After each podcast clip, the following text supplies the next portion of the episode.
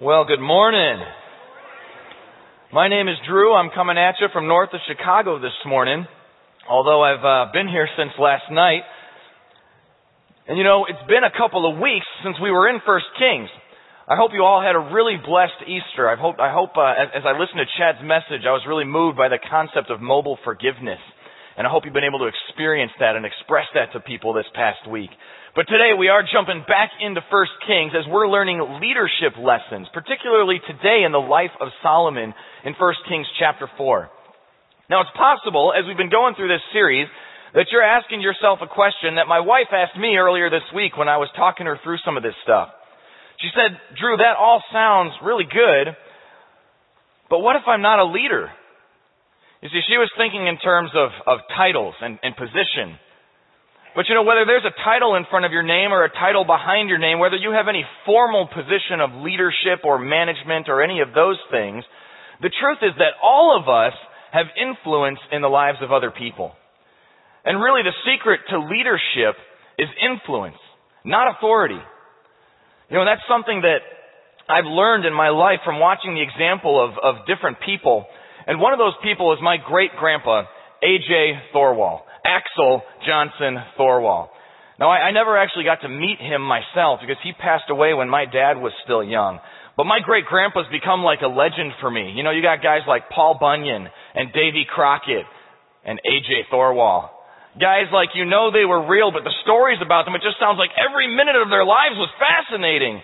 And I remember hearing the stories about my great grandpa. He was actually born in Sweden and he immigrated to the United States. So he came through Ellis Island like many people did, and when he got there, they said, okay, sir, what's your name? He says, Axel Thorvald Johansson. I was not born in Sweden. That may not be what they sound like, but that's what he said when he got here. They looked at him, they said, yeah, well, you're Axel Johnson now. Well, it didn't take him long to look down the list, and, and he said, you know, there are way too many Johnsons in this country already. So he switched his middle name and his last name, and he became Axel Johnson Thorwall. Right, so this is a man who made the journey from the other side of the world, had friends and family members die along the way, but he was a strong man and he survived and he made it here and when he got here he was a new man in a new nation and he invented a new last name. So if you're ever out there and you meet a Thorwall, they're related to me. Because he was the first one. You'll meet Torvalds, you'll even find a few Thorwalds, but if you meet a Thorwall, they've got my great grandpa as their ancestor. You know, there's other stories about because he was a blacksmith, and, and when he came to the States, he became a preacher and an evangelist. And there's stories of how as he was speaking, as he was sharing the gospel, he would hold his blacksmith's hammer out at arm's length as a, an illustration of the strength and power and the might of God. And he would hold it straight out the whole time he was speaking. Now, I don't know what I did or did not inherit from him, but it's definitely not his strength. if I don't know if I could hold the hammer out at all, let alone the whole time I was speaking, and if I tried, you can bet it would be a, a much shorter message. But you know, for all the stories that I heard about my great grandpa, for all the ones that seem legendary like that, you know, the one that stuck with me the most was something that my grandpa, his son, told me. Because my grandpa told me that, that while AJ was a pastor, he spent most of his time, whether on the clock or off the clock, with other people in the community and in the church, trying to give them a, a special level of care. And I remember as my grandpa was talking to me about this, just thinking how, how hard that must have been when, for him when he was a boy that, that his dad spent all his time with other people instead of with his family. But when I said that, my grandpa said, actually, it was wonderful because he took me with him. And that struck me. Because AJ was a man who believed that God had given him work to do, who believed that God had gifted him and that he had a mission, but he didn't say, now y'all wait over here while I go do what God asked me to do. Instead, he said, you know what? Come with me. Be a part of this. Let me show you how this works. Do this with me. Let me teach you. And that was an amazing lesson. And, I've discovered as I've gone different places in this world, people who hear the name Thorwall and say, do you know AJ? Yeah, that was my great grandpa. Do you know LaRue? Yeah, that was my grandpa. I realized that, that he brought a lot of people with him. You know, in 1 Kings chapter 4, Solomon discovered something that changes the way that we think about how we influence people. Because leaders who man up multiply leaders who man up. They bring people with them.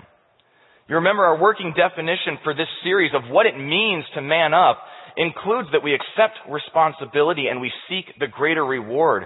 So for Solomon to multiply leaders who man up, what he does is he multiplies responsibility and he multiplies reward through godly influence. And that last piece is critical because everything that he's doing at this point in his life is, is coming from the influence that God has in him that he is spreading to others. If you remember in 1 Kings chapter 3 when, when God said to Solomon that he could ask for anything he wanted, right? He didn't ask for wealth, he didn't ask for power, he didn't ask to expand the kingdom. He asked for an understanding heart that he might be able to have a godly influence over the people who were under his care. And so he's going to multiply leaders who man up. And so you can turn in 1 Kings chapter 4, and right away in verse 1, one of the first acts that he does now as king, it says, So Solomon was king over all Israel, and these were his officials. Now it's confession time. Because if you've got chapter 4 open in front of you there, you kind of skim down that page, what do you see? Names. Oh man. Names. Now if you're like me, I, I, I gotta confess, when I get to a place in the Bible where I just see one of these big walls of names, right? It's like, man, I don't know who these guys are. I don't know how to pronounce these names. I'll just kind of skim this. Something about leaders and, and let's move on, right? Well, we don't have time to go through every name, but I want to slow down a little bit and point out a couple of things that are going on because, you know, just like Josh McDowell talked to us about a, a few weeks ago, this is real history. Alright, this happened. These are real guys who were really in charge of Israel, who really experienced the influence that Solomon had in their lives. And I want to point out a few of them for you because what Solomon's doing here is he's multiplying leaders. You see, Solomon, just a chapter ago, was given a gift by God that meant he had wisdom and knowledge that was greater than anybody else in the world. Alright, so if there's one person who could probably say, if you want something done right, you better do it yourself, it's Solomon, because he knows what he's doing, right? But he doesn't say that. He doesn't say that. He multiplies leaders. Right away in chapter 4, he's bringing on officials who are going to help him do the work that God has called him to do. So it's, it's not just me do it. Right, that, that's a phrase that, that my kids use a lot. Me do it. Me do it. Try to get Obed down from his chair. Me do it. Okay, climb back up. Climb back down. You know, a lot of times we hold on to things like that. Right, but Solomon is looking to multiply responsibility, looking for people with experience, looking for ways to build bridges, to collaborate with other people who have expertise, who can help in accomplishing what God has asked them to accomplish. You know, sometimes we hold on so tightly to the things that, that we feel like belong to us. Right? We start a business and people tell us, well, you gotta do this and you gotta do this and why aren't you doing this? And we say, don't tell me how to run my business. It's my business right? Until we run it into the ground. Or we get in over our heads and then all of a sudden like we need those experts and we want opinions and we need advice. You know, new parents do this too. I was a new parent a few years ago and, and, and I can tell you, before our first child was born, right, everybody's telling you, you gotta do this and you gotta do this and lay them on their back. No, lay them on their stomach and, and, I'm, and we're just saying, hey, don't tell me how to raise my kids. I am their father. I will know what to do. You been there? Sounds like you've been there. Right, it takes about two days, right? It's like as soon as you get home from the hospital, you realize, and now you're saying, oh my goodness, somebody tell me how to raise my kids. And from talking to parents who are further down the journey than I am, that doesn't change. Somebody tell me how to raise a teenager. Somebody tell me how to relate to my kids now that they're adults and they have kids. Right? So we need to look for people who have experience, look for ways to collaborate with other leaders. Solomon does this, and I want to point out a few of these guys in those first six verses. You see Jehoshaphat, the son of Ahilud, the recorder, in verse 3. Verse 4, you see Abiathar, the priest. Verse 6, you see Adoniram, son of Abda, over the labor force. Alright, three of the eleven officers, the guys that were basically his executive staff, the guys that were closest to him, functioning at the corporate headquarters. And all three of these guys, Jehoshaphat, Abiathar, and Adoniram, have something in common. All of them served under his father, David. Alright, so unlike that, that uh, general manager of a football team who as soon as he gets there, like he fires everybody, right? Solomon's looking at who is here that can continue to help us, who knows what they're doing. And he's multiplying responsibility to them. But one of these guys is not like the others because Jehoshaphat and Adoniram served David faithfully, but Abiathar had a little bit of a different story.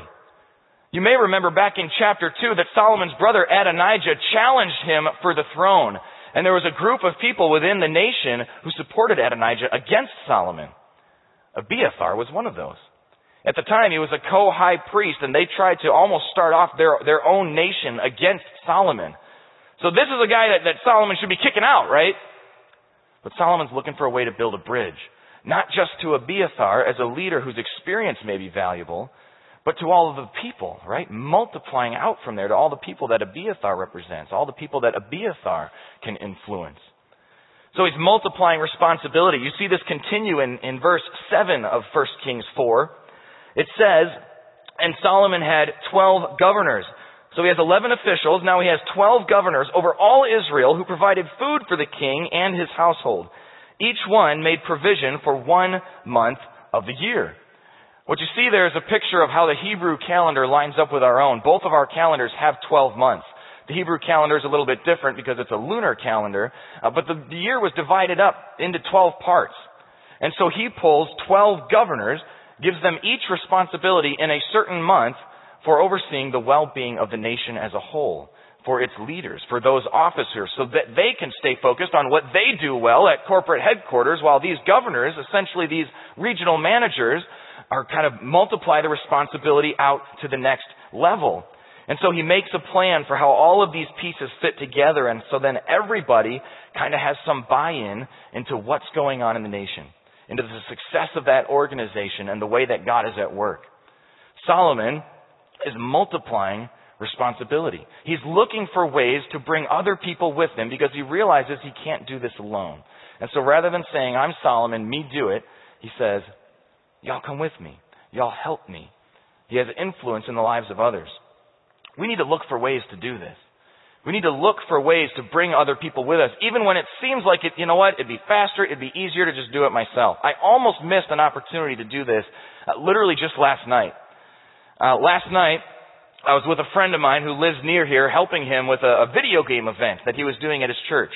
Uh, he and I have a video game ministry that I, I can tell you more about some other time, but we were doing a big video game event, bring a ton of video games in, raise food for a, a homeless shelter, and have kids come play games, have a good time. But to partly be purposeful about it, we were going to conclude the night with a gospel message. A little bit of a teaching that everybody could be a part of. So if, if folks are bringing friends who don't know Christ, they have an opportunity to meet Him.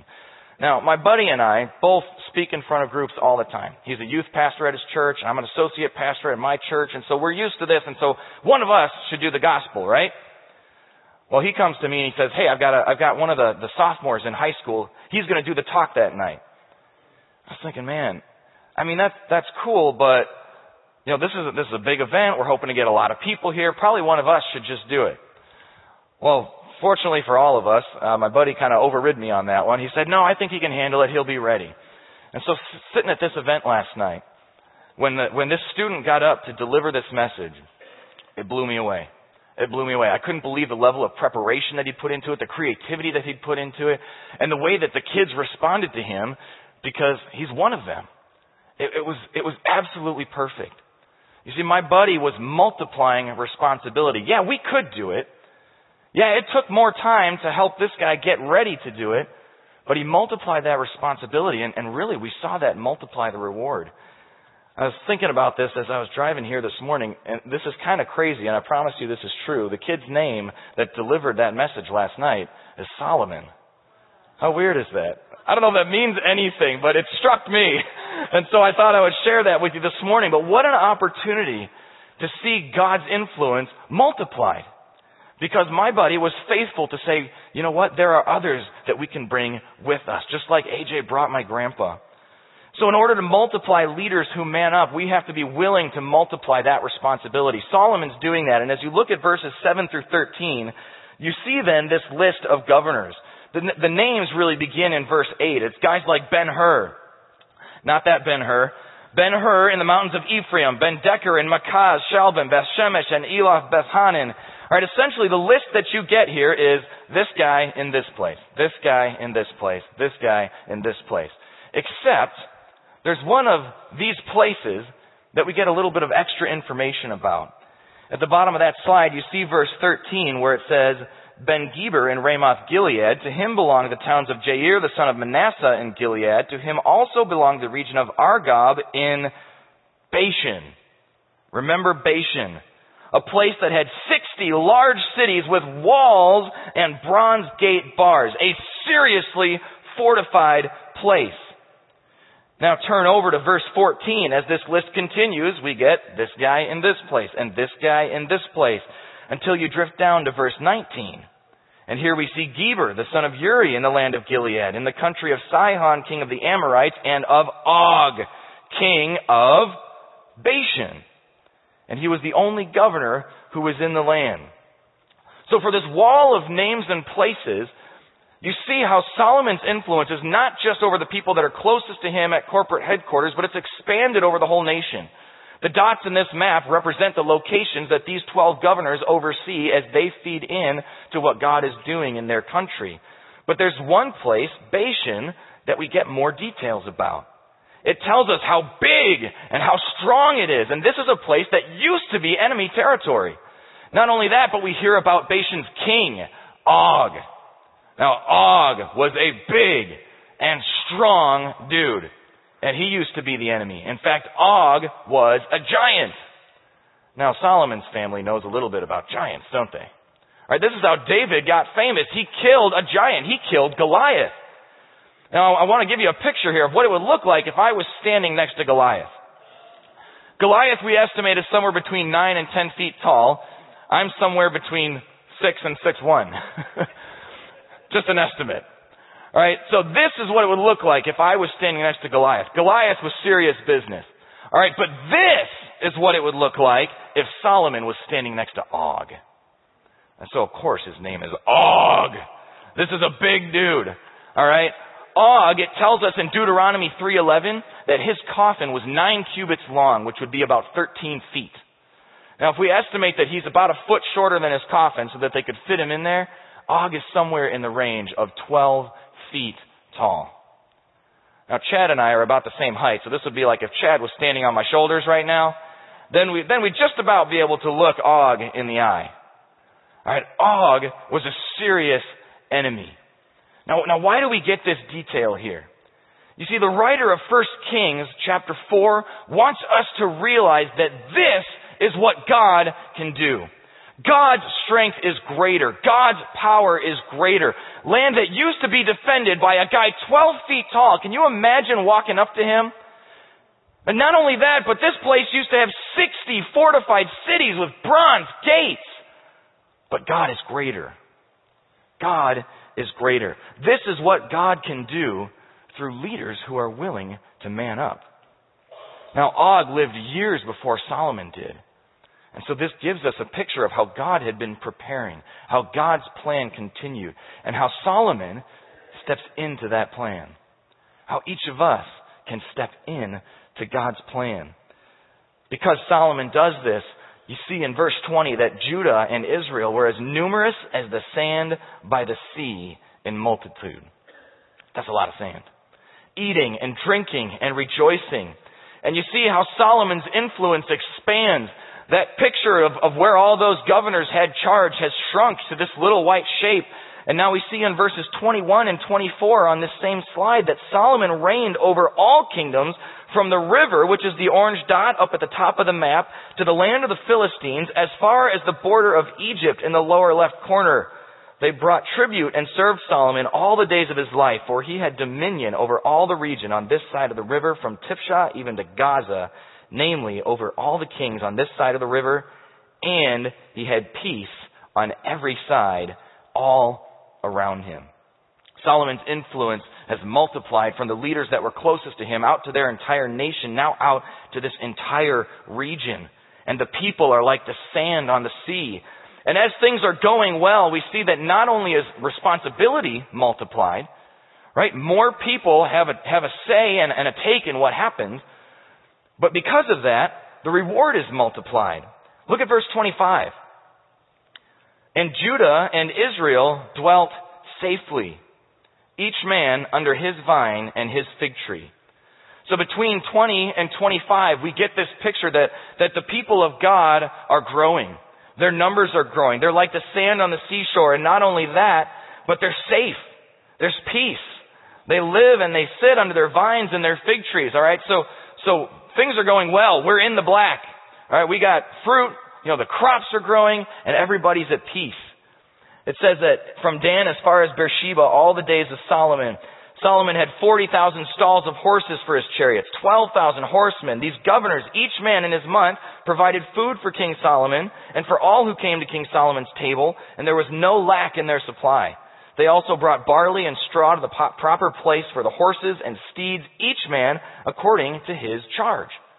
Because Solomon multiplied responsibility, he multiplied reward. Not just for himself, but for all of the people. So for those of us who have influence in the lives of others, and, and that's all of us, you know, whether that's your employees or your kids or friendships, all of us have the ability by what we say and what we do to impact the way that others make decisions, the way that others make their lives. And so when we influence people, we need to be ready. We need to be willing to share responsibility so that we can share the reward. You know, this happens naturally sometimes, right? When, when a little kid comes and says, I want a puppy. How many parents do you know who say, okay, you can have a puppy, but I'm the parent, so I'm going to be responsible for it? Come on. Okay, you can have a puppy, but you're going to take it for walks. You're going to train it to go outside. You're going to give it baths. Right? You share in the responsibility, you can share in the reward that comes with it. Or maybe that kid gets a little bit older, they want to drive the car. All right? Well, then you're going to put some gas in the car. And you can pay a portion of, of your car insurance. You share in the responsibility, you can share in the reward that comes with it. Multiplying responsibility and multiplying reward.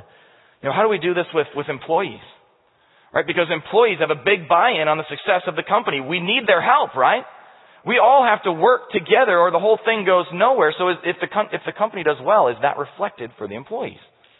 Do they experience that in their benefits, in their bonuses, or maybe ways that aren't financial, with a personal thank you? or a well written letter of recommendation. You see, all of these things begin to, to hint at the greater reward that leaders who man up are seeking. You know, the kind of thing that I saw when Solomon gave his talk at that video game event. That God's reward had been multiplied and that, that it's not just what we see in the here and now. For Solomon, it's not just the size of his kingdom or the wealth or the number of horses. All of these things are symbols of his faithfulness to God and God's faithfulness to him, but they're given to him so that he might use them to have greater godly influence. And the writer of First Kings wants us to see that Solomon is, is bringing in the greater reward because of the influence of God in his life. And so you see in Genesis 22 verse 17, that what we just saw in verse 20 about the sand by the sea is actually coming from earlier in the Old Testament. Genesis 22, God is making a promise to Abraham about his plan for his people. And it says there, blessing I will bless you, multiplying I will multiply your descendants as the stars of the heaven and as the sand which is on the seashore. And your descendants shall possess the gate of their enemies. Have we seen that in 1 Kings 4? The people are multiplied like the sand on the, just as God promised. And remember those big bronze gates in the 60 cities of Bashan? They've possessed the gates of their enemies. We see that God's promises are coming true. God's faithfulness is happening.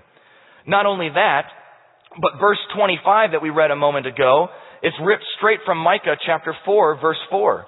A prophecy that was written after the time of Solomon, but as the historian is writing First Kings, he has this in the back of his mind, and this is what it says. Everyone shall sit under his vine and his fig tree, and no one shall make them afraid, for the mouth of the Lord of hosts has spoken. Now, when Micah wrote, he was writing a prophecy that looked forward to a time when we would experience the kingdom of God when we lived under the leadership of somebody who leads with godly influence. And that would be the person of Jesus Christ. And so you see how Solomon's kingdom becomes like a picture of the kingdom of God. Of what happens when leaders are willing to follow, to man up and follow in God's will. And so the people have great reward and they experience the peace and they can sit under their vine and sit under their fig tree. Because Solomon had godly influence. Look at verse 29. This is how Solomon did it. It says that God gave Solomon wisdom and exceedingly great understanding and largeness of heart like the sand on the seashore. Isn't that cool? The people became like the sand on the seashore, so God gave him a heart like the sand on the seashore to match the need. That's exactly what he asked for in 1 Kings 3 verse 9. When God told him he could ask for anything, he asked for that understanding heart. He asked for God's influence in himself so that he might be able to influence others. See, we've got to realize we are a constant influence on the people around us. You are a constant influence on the people around you. And people learn from us by what they see us do, don't they? Right? Our employees, they, they watch us and they see what we do. And if I tell them, hey guys, we all gotta work really hard, we gotta make it this quarter. And then I take off four days a week, and even on the days I'm there, I come in late and I leave early. Then people look at that and say, well, I guess we don't have to work that hard, right? You know, kids are an awesome example of this, or, or sometimes a frustrating one. Because kids do what you do, not what you say, right? I experienced this week about three times in a span of maybe 10 minutes. I'm watching the Bulls game, diehard Chicago Bulls fan, and and uh, and we're down 0-2, but we won that game, and so things were going well, and so somebody puts a shot in, and I go, yes, and, and just like that, my, my three oldest kids, it's like all of a sudden there's a train through our living room. Go Bulls! Go Bulls! Go Bulls! I'm saying, man, they got that from their daddy. I've had an influence on these kids. This is wonderful. But not two minutes later, my, my boy Axel, uh, you can guess where he got his name, right? My boy Axel steals Belle's princess crown. Now we'll have to deal with that issue at a later time. But Belle's response was, you may not take my crown! Okay, now that is not how we talk in the Thorwall house. And so I'm watching the game, it's intense and I'm focused and this is distracting me and I look over and I say, Belle, no yelling! Oh, oh man, what am I doing? She got that from her daddy. Right? She's seen me react this way to things that frustrate me and I just did it again. You know, but it's not five more minutes later and I'm still watching the game, and, and, and now Simeon is here too. He's our littlest one. In fact, it would take probably eight or nine Simeons to reach up to Og. But Simeon crawls over and pulls Belle's hair. And Belle looks at him and says, Don't worry, Simeon. I forgive you. And Jesus can forgive you too. She got that from her mother. but you see how you're a constant influence because people are watching us. You know, people learn from us. We have an impact on the lives of people around us. And so if we want to multiply godly influence, then we need to be influenced by God. How do we do that? We spend time in His Word. We spend time in prayer. Time in His Word by yourself, reading the book, absorbing it, not skimming the list of names, but maybe getting a commentary or doing some Googling and finding out who these guys are. You know, time in the Word, maybe if you're a part of a small group at Horizon, which I would definitely recommend, to study with other people. Or even what we're doing right here today. Time that we take out of the rest of our schedule to stop and say, God, what do you have for me to learn? What can I use? What can I take from this? And then time in prayer, asking just as we prayed this, uh, just as we sang this morning, that all of us would belong to Him and that He would use all of it. Whatever gifts, whatever affluence, you know, whatever the, the financial blessing or, or if we have a lack, that whatever we have, that as it comes from God, we would turn it back towards doing His work. Solomon was able to do this at this point in his life. Unfortunately, later in his life, he let other influences join the godly influence. He let other things distract him and other influences lead him down other paths. But in this moment, Solomon is being influenced by God, and so he's able to multiply godly influence. Verse 30 shows kind of the, the, the way that this reaches its full extent because Solomon's wisdom excelled the wisdom of all the men of the East and all the wisdom of Egypt, for he was wiser than all men, than Ethan the Ezrahite and Heman, Chalcol, and Darda, the sons of Mahol. I know there's more names. And his fame was in all the surrounding nations. You see, he's multiplied his godly influence because he multiplied responsibility, multiplied reward, not only to his executives, not only to the people closest to him, not only to his regional managers, not only to the population of his nation, not only to his region, but to the world. And the guys you see listed here are world-renowned scholars. They are known in antiquity for how brilliant they were, for their protection of knowledge, and Solomon outpaced them all because of the gift that God had given him. It says he spoke 3,000 proverbs, some of which we have in the book of Proverbs. His songs were 1,005. Unfortunately, we only have a few of those. But the author puts that there to make sure that we understand that he's not just leading business. Because if you read his proverbs, if you read his songs, you see the influence of God come through. That in the way he organized the country, in the way he spoke to fathers and parents about how they lead their kids, it was to lead them back to God. Verse 33 says he also spoke of trees, from the cedar of Lebanon, even to the hyssop that springs out of the wall. He spoke also of animals, of birds, of creeping things, and of fish. This is Solomon, the Renaissance man. Now when it tells you about the, the cedar, that great big tree, and the hyssop, alright, this is, this is Solomon's wisdom from the big to the small. Not only the great things, but the details as well. It's a sign of the breadth and the depth of the gift and the faithfulness of God because the cedar was the biggest plant that they would know. Can grow to be 130 feet tall. It's used all over the Bible as a symbol of, of strength, of majesty, of size. In fact, there's one place where Og, king of Bashan, is called the Amorite who is as tall as a cedar. And even in a couple chapters, we'll see that the cedars of Lebanon are used to build the temple. But not only that, but he also knows about the hyssop.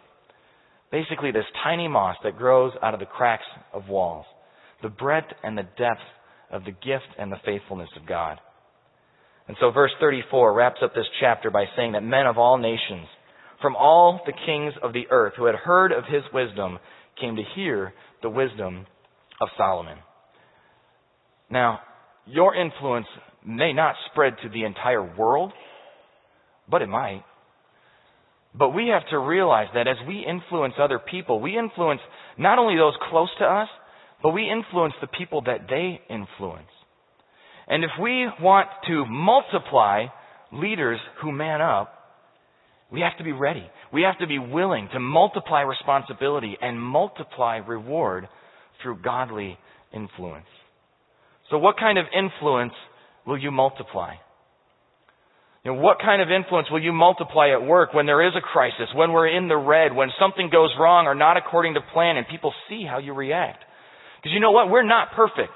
And we won't get it right every time. And parents, we know that too. You know, we have moments where we think we've taught our kids what we want them to do, and, and they get it right and we get it wrong. And how do we handle those moments? What kind of influence will we demonstrate? Will we see how God is at work drawing us closer to Himself and through us drawing others closer to Himself.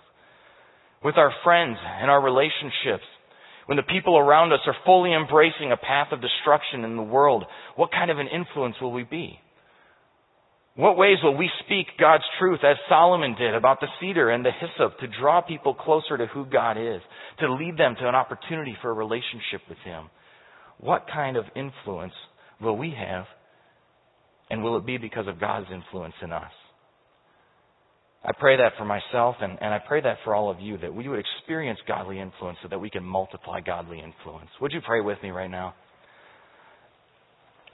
Heavenly Father, in all of your glory, you see fit to bless us in, in different ways, in many ways. And Lord, that you gift us and Lord, you put us in the situations that we are in. And Lord, we look at all of that and realize that we are to be stewards for you. And so God, I pray as we have sang and Lord, as we have studied this morning, that you would take everything that we are and that you would use it for your kingdom, that you would use it for you to bring you glory.